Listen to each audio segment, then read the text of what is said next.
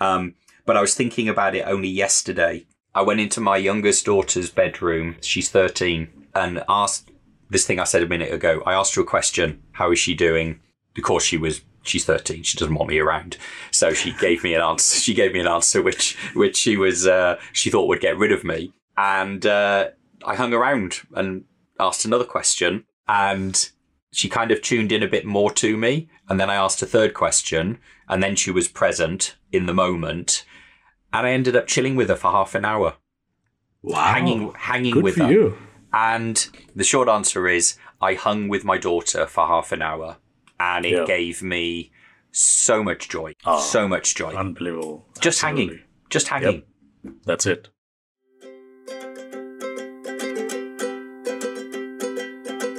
In today's episode, I sit down with Matthew Parker, who's a loving dad of three wonderful children his two daughters, Meg and Emma, and his son, Pasha.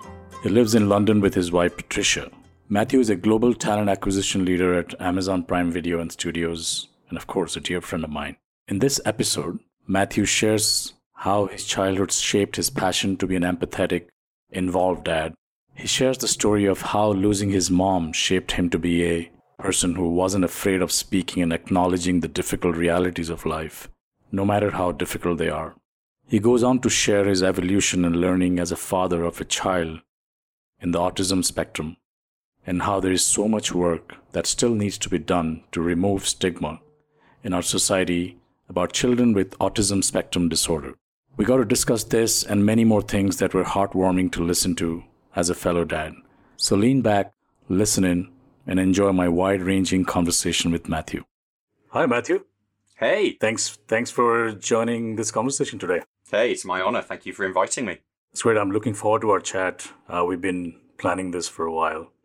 And as you know, this chat is uh, about just two dads hanging out and discussing, you know, their parenting journey. Um, there's no sort of specific structure. I would love to just hear your story, your perspective. This is a, an attempt for me to try and connect with other fellow dads, uh, both in India and around the world, because sometimes, you know, uh, in in the in the day to day and in the journey of parenting, we sometimes forget that we play a big role. And uh, the, my my goal is to try and share this uh, to our other fellow dads out there. So really, really appreciate you joining this and willing to share your story.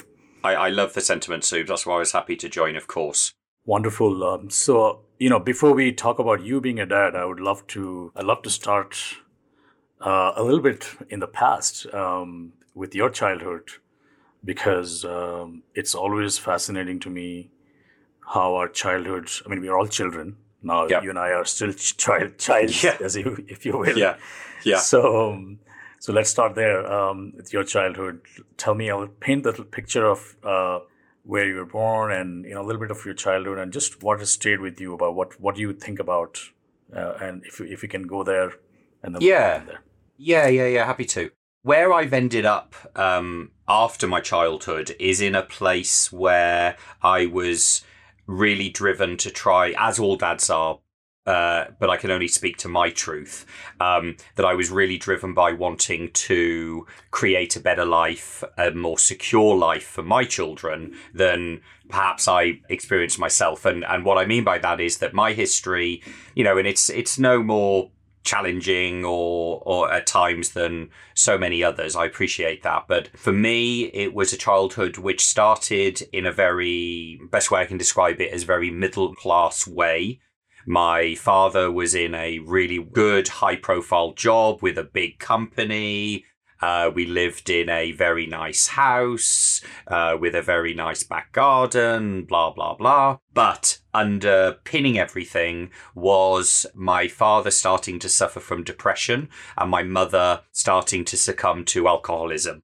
And that combination came together in a way which then sent their lives off the rails which then led to a succession of steps over the first kind of 10 to 12 years of my life where things became more challenging, more difficult. And through that period of time, I ended up at about 12, 13 with parents who loved me and were there physically, um, but in every other way, they were absent.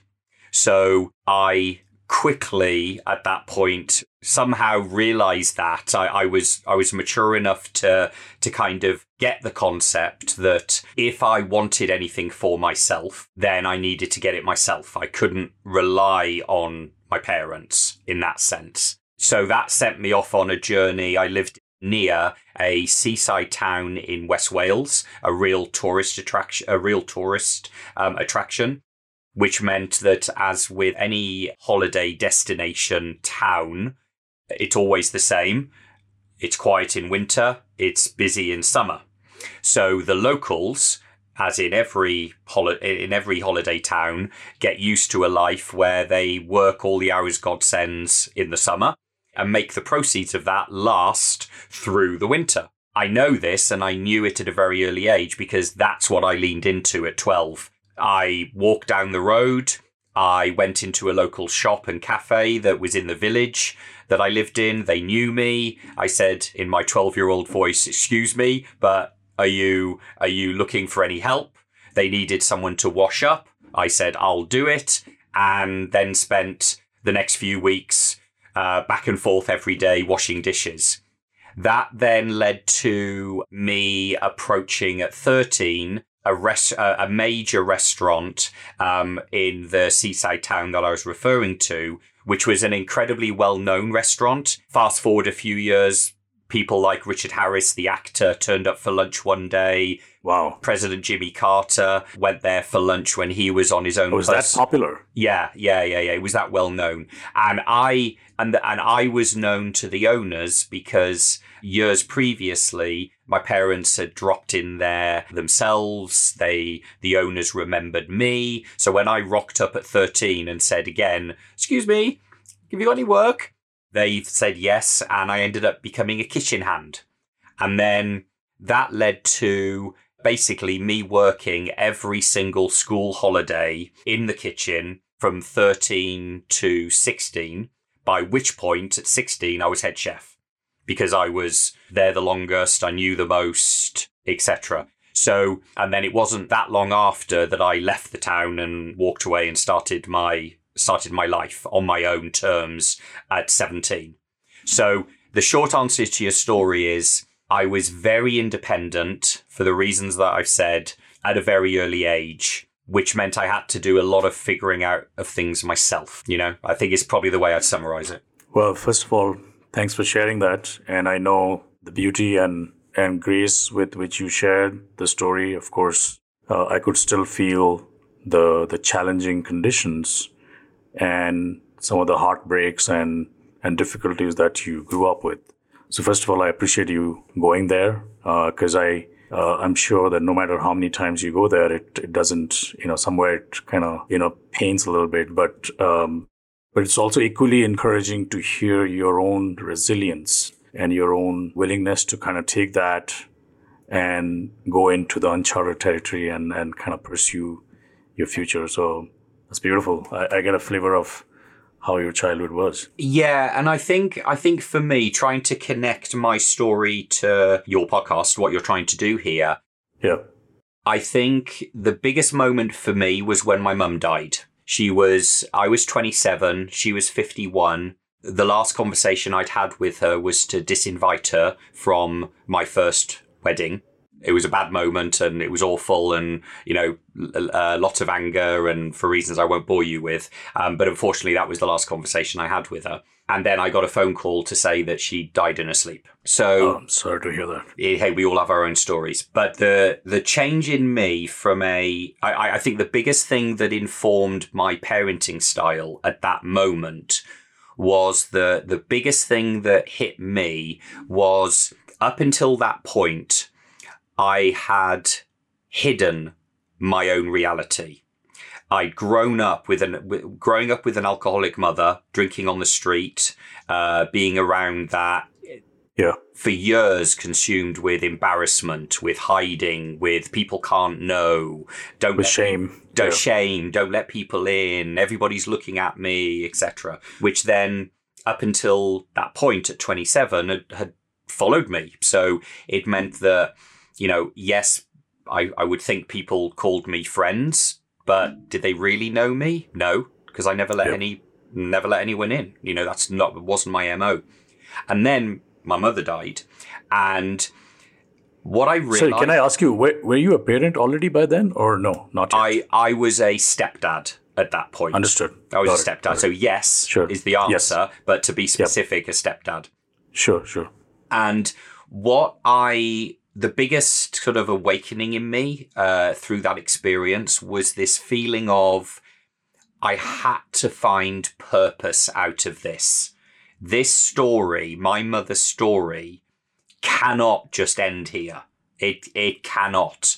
And I wanted essentially I've reflected on this and and where I have come to is a is a drive starting at that point to honor the life that my mother would have had. Yeah. Be the Yeah. person that she that be something like the person that she would have been. I know in my bones if the addiction hadn't taken her away. Yeah. Taken over. Yeah. Yeah. And that allied with speaking to the truth for the first time about her, about the challenges, about everything. And Her I remember, struggles. I Yeah. remember vividly a week later, someone asked me, "Oh, how you doing? I'm so sorry to hear about your mum." And in that conversation, I'm finding the words "she was an alcoholic" coming out of my mouth for the first time that I could remember.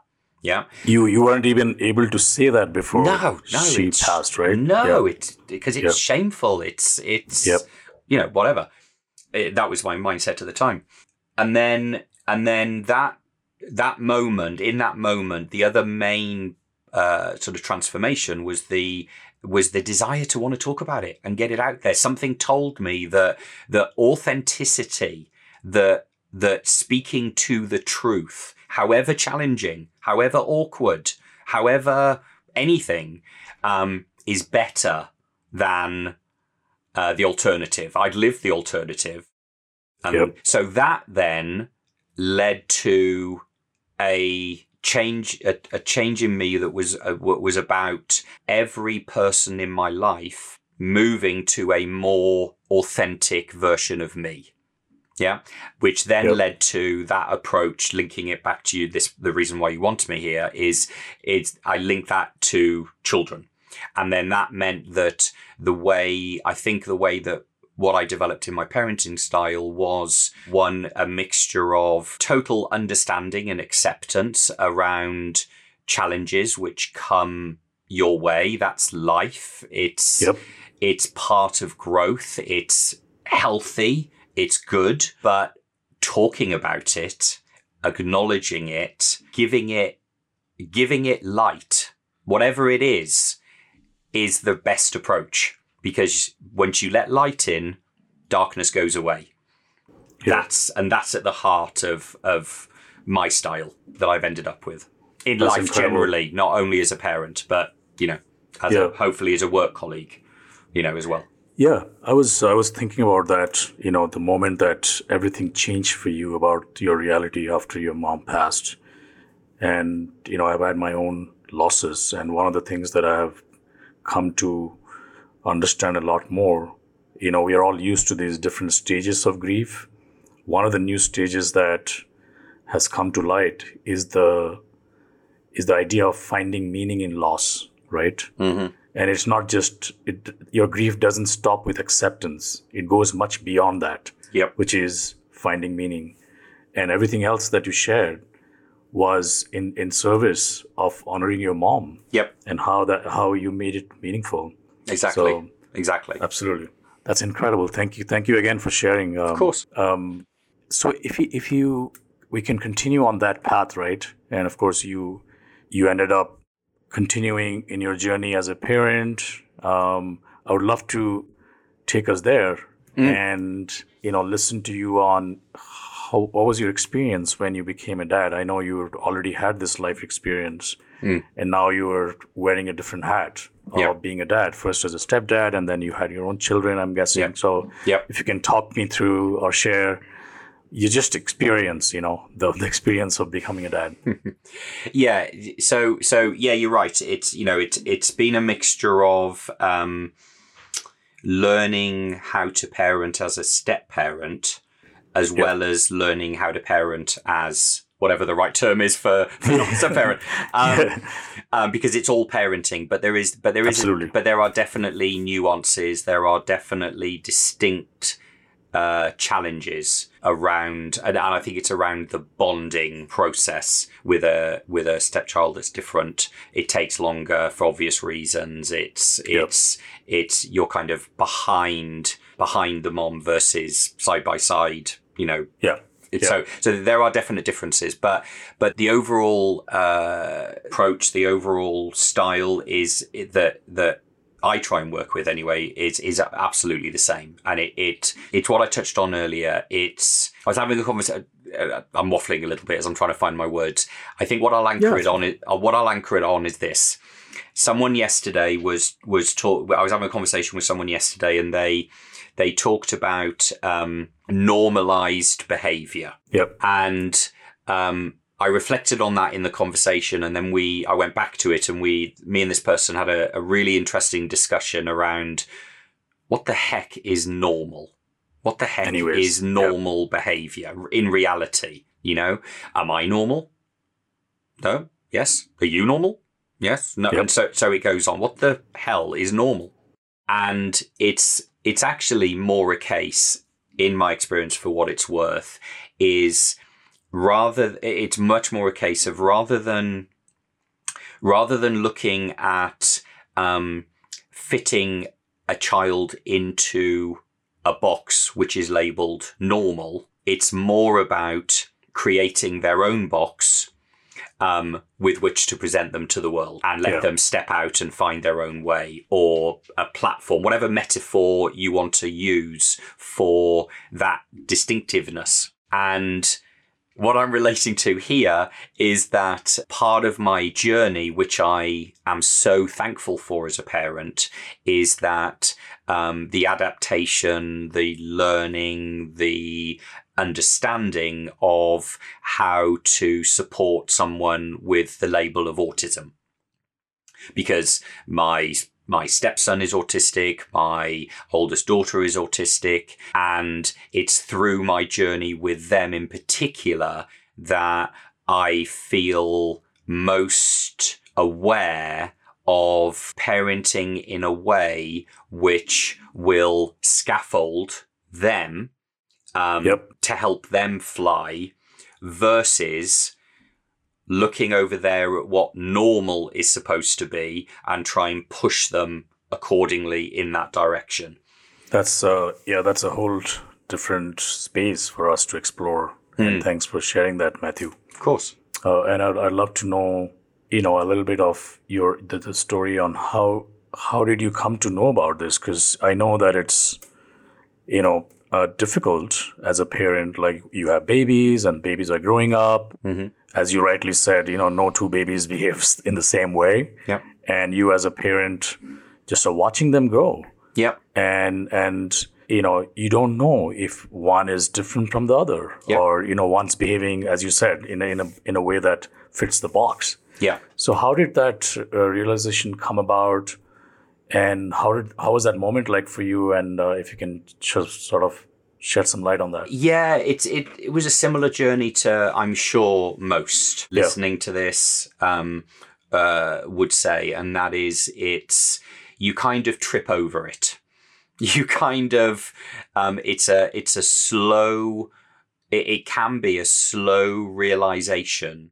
One example after another, one indicator after another that, hmm, there's something here which is different than this child over here or what I understand yeah. to be over here.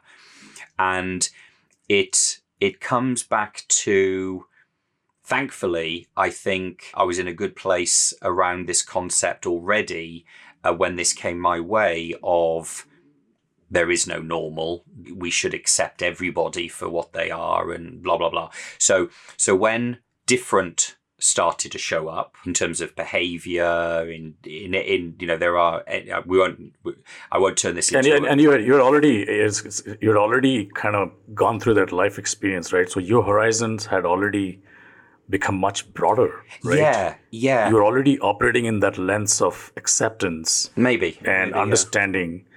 Than questioning right yeah and and this is where my life experience is therefore a blessing in Yes. my eyes I I I I've not only come to a place of acceptance uh, about it, I've more so come to a place of satisfaction, I suppose is the right word, as to what it's equipped me with. I don't think I would have been the dad I am today if I hadn't gone through that experience. That's to your correct. point, simple as that. So, so how can I be unhappy about that experience? If I if I like to think of myself as a half decent dad, how the hell can I therefore denigrate that is right the path that brought me here, you know, kind of thing.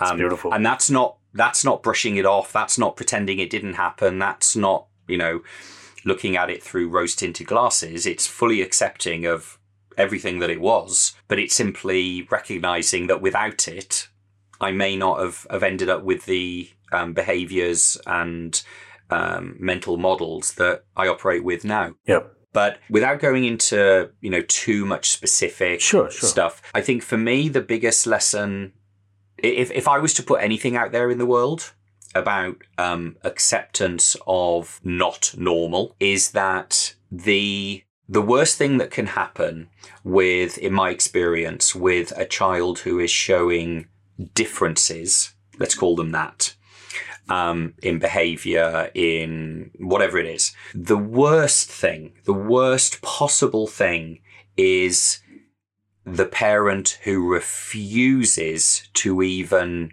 countenance that there might be something different going on. They don't want to have the child labeled. S- And I would now, as an example, there are in mine and my wife's experience, there have been many times, many times where it's quite obvious that within a friend group of our children, there is a child with similar traits that we are now so familiar with, are so obvious to us in terms of behavior, approach, how things affect them. Just seeing them in action as a friend of our of our child, we we can just say, oh, of course, this person is is we're all on the spectrum somewhere, but you know, but this person is is obviously neurodiverse. They should have they should have a different approach. They should it should be acknowledged. It should be supported. And instead, the parent won't even countenance the subject. Won't even they're too afraid of and and it's a fear of I don't want my child labeled. I'm I think it will, and I, and I think that personally is driven by two things. One, I don't want my child to be labeled because it'll be more difficult for them in the future, which I totally understand. yeah it and- comes and- from a good intention as you say Yeah. as we say right it comes from a good place yeah until it doesn't. Because I Right. think the other part of it is embarrassment, frankly. yes yeah And that is especially so for a dad to make it relevant to this podcast. Because I get yeah it. t- yeah tell me more about it like why do you think so because it is so hard for us as men to it, part of it is this is this piece around being different yeah not wanting to appear different especially magnified through the lens of our daughter and son because we want them to be the star player in the team we want them to have this life that Yeah. that we had in our minds for them. Um, that, of course, they'll follow the path that their brothers did or that I did, uh, so on and so forth. And the realization or the thought that that isn't going to be the case is hard enough, I think, to deal with sometimes.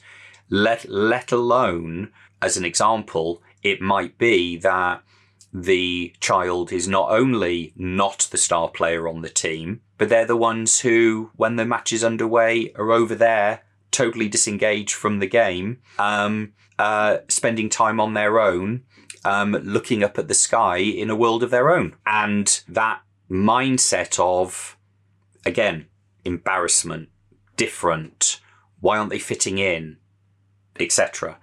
All Yeah. I think come together to put a block up for men that different is bad, different is embarrassing, different in that scenario. I Is, think is, is losing Yeah. versus winning, right? Yeah. Like we're so wired to winning yeah, as males, like Yeah. social conditioning. Yeah, exactly. Whereas, um, you know, to put it into context, my uh, my kind of dad hero would be, um, and I'm making this up, but there's enough kind of references on social media that I've seen to know that of this um, kind of approach of a uh, a son who uh, might be really uh, keen on, and a young son who might be really keen on um, wearing makeup, on putting uh, uh, nail varnish on, or uh, a son who wasn't at all into a team sport, um,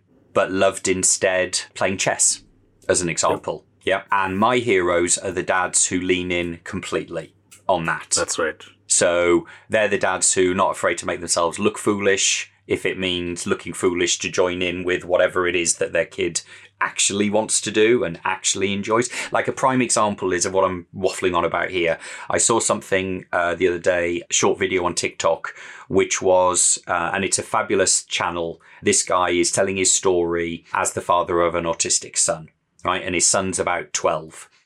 And what is what gives his son more joy than anything, which he's which the dad has f- fell into, tripped into, is his dad joining him when he is stimming the most. Stimming being, you know, a, a movement of the body that that as an autistic boy he makes a lot, which is a calming measure. Yeah. Yep. yep. And his dad talks about how in the early days that was super embarrassing. I mean, you know, from his perspective, a kid doesn't do that. That's weird. That's weird. And of course, he's went, gone on his own journey, totally reconciled now with his son being autistic, what how that shows up, etc.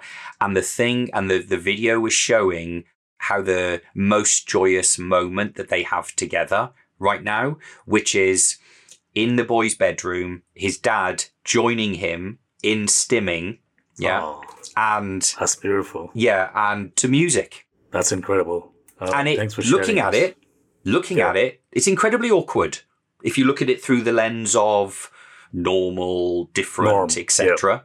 You know, Yeah. if you look at it through the lens of acceptance, A father son bonding. father son bonding, precisely. Yep. Um, what is going to give that that boy the greatest chance of um, success in life?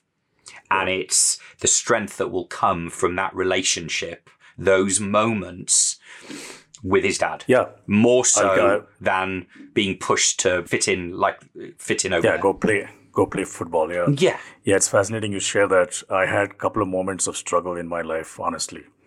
And this is like really exactly identical to the example that you shared. Not the stimming, but the nail varnish. Mm. So, you know, um, going back a few years, we were in a holiday and uh, we have a son and a daughter.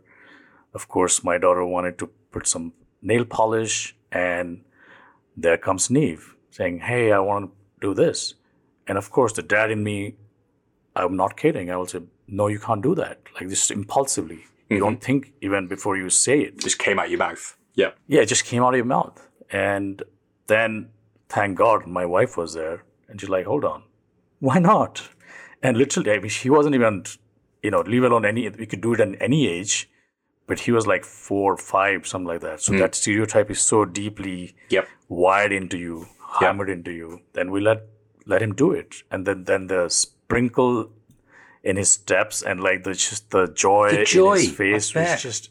I would have never ever seen that joy. Yeah. He walked around, ran around showing his nail polish. And cut to last week, you know, uh, we were we were in Goa again, similar situation. My I know these are hard stories to tell. Um, same situation. Now they're 11 and 8. And in the Indian beaches, you have these like women who, you know, want, they come, they'll come and ask, do you want to get a braid done, hair braiding done? And my daughter jumped into it and she did it. And here goes Neve again. I want my, my How hair awesome. braided. Fabulous. Fabulous. And this time, I must tell you, I was gonna the say, what your- was a little. No, your the struggle was a lot less. You know, it was Perfect. a lot more. Perfect. You know, Good for you. Yeah, I mean, I, I won't, I won't lie. I won't say that I didn't have a moment of, you know, Yeah. hitch. Yeah. I'm like, okay, let's just do it. Like, what's the worst thing? Like, let's, you'll have fun. Yep. And then, um, yeah, this is just learning. It does come with that initial experience of, you know, it's coming from your wiring Yep. before even your conscious mind Yeah. processes what's going on. Exactly, exactly. But it it's it's the biggest challenge, in my opinion. It is the biggest challenge for a dad. But once once overcome, if the same the same drive, the same um, chutzpah that any dad brings to parenting of of wanting the best for their child and uh, doing everything possible to help realize that Yeah. once this reconciliation is made in your mind, that still shows up, but in a different way. So what I mean by that is, you know, if you have a um, an atypical child, rather than spend all your energy, all of this dad drive to drive them to a place of normalcy, to supposedly fit in, to supposedly end up where you want your child to end up. Um, instead of doing all of that, start with the child and what does that child need relevant to who they are showing up to be, who the universe has shown them to be, and using that as the platform to then put the dad power behind. So, uh, because then comes all these s- same things that every dad brings of of pushing for the best for their child, getting Yeah, the energy, getting the obstacles support. out the Yeah. way, all of that shows up, but in a way that is much more tailored to um, to the child than To to, society, our own mental models. Uh, um, and I think if, frankly, without sounding too much like an aging hippie, if if if if that was if that was the approach that we all took, we're going to end up in a Star Trek type um, model in the future where everyone is equal, everyone's accepting of everyone else, and we all go flying off around space. Yes, please. That'll that'll keep me happy. That's right. Well, I, I was actually it, it, it was triggering um, when you're talking about you know this the shifting of the the lens from dad's point of view. Hmm. I mean, we all know no dad will say no. I do not want my child to realize their potential, right? Yeah, Like we all want that. of course. What and and we know the struggles. So what are some of the tools that you think they could use? Because sometimes we know what we want, but we don't have the tools, right, to overcome our own barriers, even if it's a mental model, if it's a way of thinking. So, what would be your message to fellow dads who are, you know, who know ex- who know they want to do right for their children, Yeah. but are struggling with how to break out of their sort of boundaries and boxing, Yeah. boxes yeah. rather. I think the simple answer, which which I is a is a work in progress for me constantly. Um, in no way am I um, an expert at it, but the simplest possible answer is for me anyway. Um, focus on when you talk about potential in the question was the the word potential Yep, help your that's right. child realize its uh, his or her full potential. The key for me, the simple key for me is who who's judging that potential? What what what um when we say the child's potential, seen through whose eyes? Seen Yep. through mine or Or there. or theirs.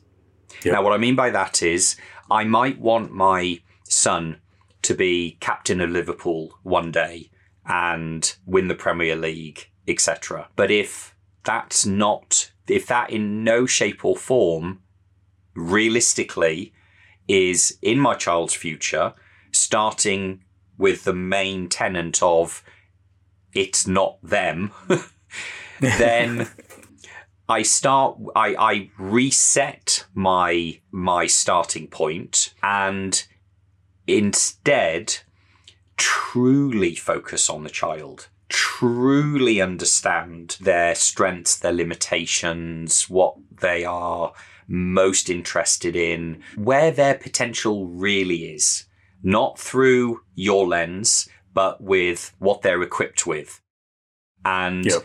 you know, a, a, um, an example of this that I'll try and give you is um, my eldest daughter, who is uh, 15, who's autistic, who we realized at 10 she was autistic, and we've we were already familiar with autism prior, so we were able to switch into the different parenting style that you need to have with an autistic child fairly quickly, which I think helped. It reduced a lot of the pressure that was in her own mind and she was experiencing at that point in her life of not being understood, not being um, heard, and we luckily managed to get it to a much better place really quickly. That's great.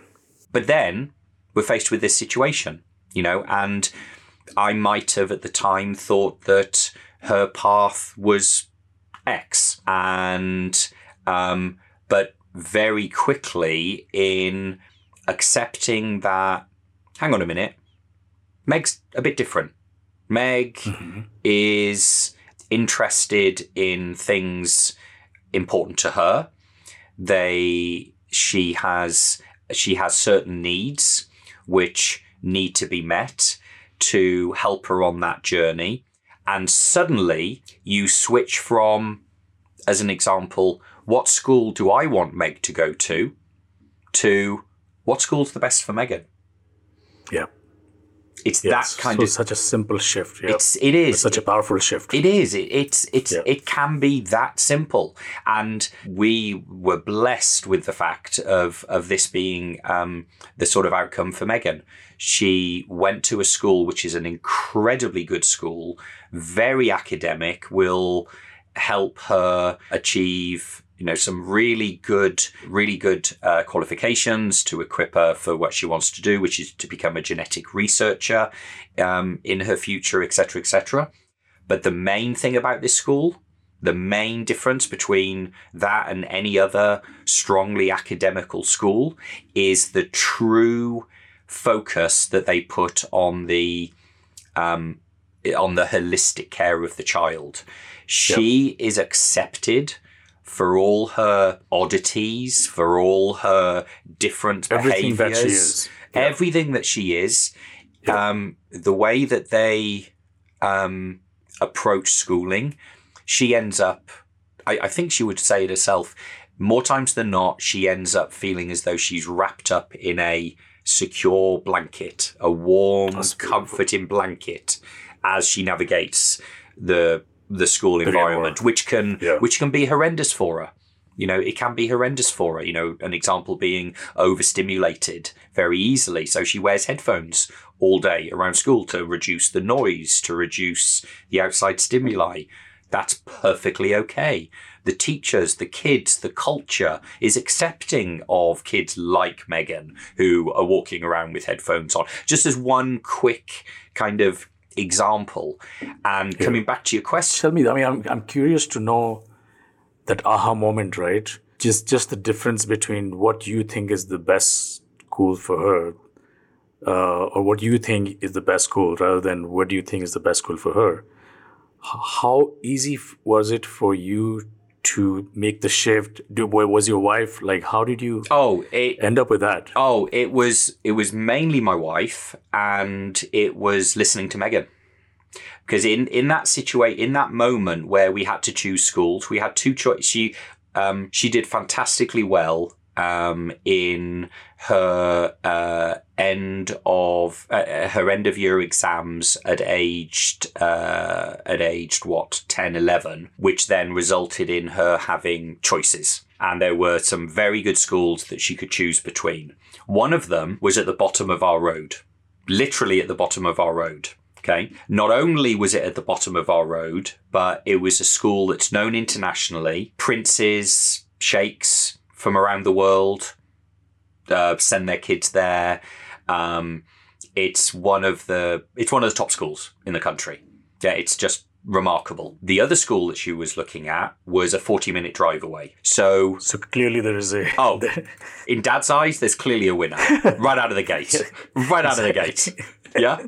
I mean, Yep. is there a choice to make here? No, it's the obvious. there you go. It's forty minutes drive. yeah, it's obvious. It's obvious. She's going to go to the one down the road. Yeah, simple. Thank God. Um, it was my wife who was very persistent in making sure that I was very clear in my own mind that Your your own criteria. yeah, you know, it's it's let's let's um and then the second part is Megan went to the normal open day process that goes that happens at every school. And immediately, instinctively, she she grabbed on to that school right out I want to go there. That's the school for me. So we'd have conversations, mainly me, but why Megan? Not forgetting there's this other school right here. But but Yep. help me understand what is it exactly? And she couldn't she could specify some examples, but the overall the the overall thing was she just knew. She felt She accepted. She, yeah, yep. she knew. She knew. And thank God that that I that I put behind me, I put off to one side what I thought the answer should be. Quite simply, quite frankly, it's obvious to me. Um, and of course, we went the other way. We went her way, and it and it was the launching pad to how she's uh, succeeded in the what five years since, which includes having me dragging her back to the US for a year for work before coming back again to the same school. You know, and but she she navigated all of that transition as well as the growth through school where she's now ended up um, being asked to do a TED talk on autism. She's just been filmed by Channel. amazing. She was chosen by Channel Four for a, as one of six kids from around the country to talk about autism um, with uh, World Aut- Autism Day upcoming, etc. None of that would have happened if Yeah. if she listened to Dad, the traditional Yeah. dad uh, mental model Mindset, over yeah, where she goes to school. Yeah, this is profound, Matthew. Thanks for sharing. It's a it's like this analogy, right? Like when you if you need to change the direction of the ship, like just by a few inches Yeah, over a long period of time, the ship ends up in a totally different place. And and you know, at the point it might seem like maybe it's difficult, but it you know it's a small shift. And I think mostly dads and you know, let's let's keep it just to dads. They won't- they won't do that for whatever reasons, the blockers. And this example is um, definitely helpful to me to I will pay more attention when I, I'm sure I'll come into these moments and decisions. This will definitely stay with me. Uh, thanks, thanks for sharing that story. of course. of course. I mean, we talked about your wife a little bit. T- tell me how how do you guys partner on this? Like it- it's a it's a, again an age old conun- conundrum, right? Yeah, Of what's your job, what's my job? How do you? I know it's been a while since you've been parenting. I think Um, yeah, Ye- that's Yeah, I, I, I, I honestly think that for me, the lesson I would want that how I would want to pay it forward in terms of um, the answer to that is for as a dad to be vulnerable enough to not know what you don't know and how that normally shows up let's face it is and i'm pretty sure this will resonate with you as a fellow dad and as a fellow mom the easier option is always get behind mom and mom lead the way. Yeah. yep, Yeah. that's right. Yeah. Yep. And you can do this with, in my experience, parenting, um, parenting a child who uh, is atypical, who has different needs, who has challenges to overcome, uh, unique to them. Everything we've talked about. It's dead easy. It the easiest thing to do as a dad in that moment is step back, get behind the mom who will be all over it like a rash instinctively. They will tep- typically have the higher level of empathy, the wherewithal, as, as per your example with your wife and the nail polish, Yep. they will more immediately go to a place Tune of, into the child, yeah. yeah, absolutely. Yeah. And it's dead easy for the dad then, and I've done it in the early days, to put yourself behind the mom and just go trailing behind them. Oh, so now What, what, what's the what's the flip side? What's the bad thing about that? it can work. Absolutely. Absolutely it can. kidding. No, no, no, but you're right. You're right. You're right. It can. It can work and it Yep. does work. Um Yep. or rather it works for the dad. Right. It's the easier route. It's the easier route. And Yeah. for me, it's about having having the freaking confidence to step out from behind the mom and deal with the tough situations, deal with the tough conversations, be vulnerable, make mistakes, and that way you're letting it's this thing I said at the beginning, it's letting light in, Yeah. which then um, warms um, everyone involved in the situation, most importantly, the child. Yeah. Because they're seeing you reach out yourself, seeing you as your own separate person, not mom and dad, but mom and dad. That's right. That's that's lo- yeah. That's a beautiful sort of visual as well. Like just step out of from behind the mom and stand next to her and face that moment. Right. Yeah. It could it could come with a lot of uh, uncertainty and unknown. Yeah. You don't metaphorically, right? Yeah. Uh, and then facing it and walking that step and learning, even if you're stumbling, Yeah. is is when it becomes real. And I think that the, the children are watching you. Yeah. Yeah. And and what that means, like I'm, I'm going back to like I don't know about again uh, you you and culturally in the UK, dads of my generation were ex- they had this exact strategy. Just stay behind, follow the mom, and life's good, right? You you have your newspaper, you have your coffee, and life's good. Yeah. Um, and I, you know, what that meant was life was good because I had mom to go to, and mom solved all my problems. But it literally meant that I did not get the influence uh, in its full form, right? Good, bad, whatever it is, from one half my, of my two parents. And to say that that was a complete, you know, childhood experience would be you'd be remiss because Yeah. you did not get that influence. Yep. Yep. Yeah. Uh, well, that's that's. Well, thank you uh, for sharing. Yeah. Absolutely. That's incredible. I know we could go on like this forever and we're, yes, you know, we're going to run out of time. But I had a couple of other questions that I wanted to sort of visit with you. One is, you know, um, contemporary world. I think, you know, a lot of moms and dads are working, uh, they have work pressures, but culturally, societally, somewhere dads, again, going back to our earlier discussion, somehow dads have had a little bit of slack in not sharing that uh, the responsibility or the time or whatever you may call at home. Now the world has of course changed with pandemic. I think a lot of dads have had to face the responsibilities whether they liked it or not. Uh, I would be curious to know what's you know how do you navigate that? Uh, and and what's your message to dads who still think that well pandemic is gone i'm going back to work? And and uh, you know mom's in charge. It's kind of related to our previous question but this is more in terms of just balancing between work and how do they factor raising children as an integral part of their overall lives Um, yeah, I think it's too easy to fall into the trap, and frankly, I think it's laziness. And and, and I've used and, and I've fallen into this trap in years gone past for sure. But I think it's Yep. too easy and lazy to be less than fully formed about what our responsibility as a dad is. Yes, we have a con- we have a responsibility to help provide, not totally provide, but to help provide for what our family needs. Of course. So we need to work in order to do that. Of course. right But for me, it is laziness uh, and it's a cop out to over focus to, or rather too narrowly focus on what our responsibility is as a dad.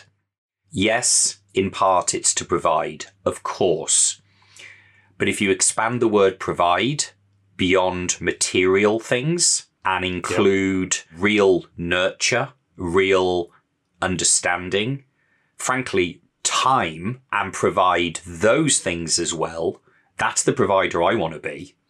When I think of myself as a provider, it's not just because I provide a half decent living for my family. It's that I'll, when I die, uh, the question I'm going to ask myself, I already know this, is going to be, have I done enough? I'm not going to be Yep. focused on all the things I didn't do. I'm going to be focused on, is it enough? And something in me tells me that if I've looked through the lens of providing for my children in the way that I'm describing, and I've paid attention to it, and I have provided materially, I've provided emotionally, I've provided, so the list goes on, then I can pass feeling as though I've done enough.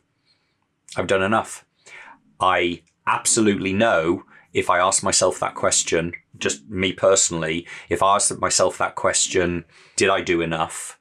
And I think about providing, did I have I provided enough for my children? And I look at it through the lens of what have they materially ended up with um, at the end of my life? They, I could have left them a fortune, and it won't matter.